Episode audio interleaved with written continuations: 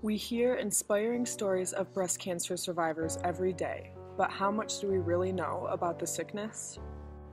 Each year, about 220,000 women in the U.S. will be diagnosed with breast cancer. More than 40,000 of those women will pass away. Breast cancer is the second leading cause of death in women.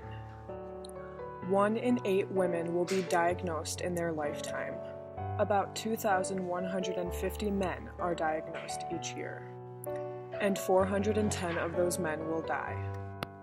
Women like Maggie Smith, aka Professor McGonagall, Robin Roberts from Good Morning America, and Olivia Newton John, aka Sandy from Grease, have been diagnosed with breast cancer and defeated it. Want to help? Donate on nationalbreastcancer.org. The website makes it easy and simple.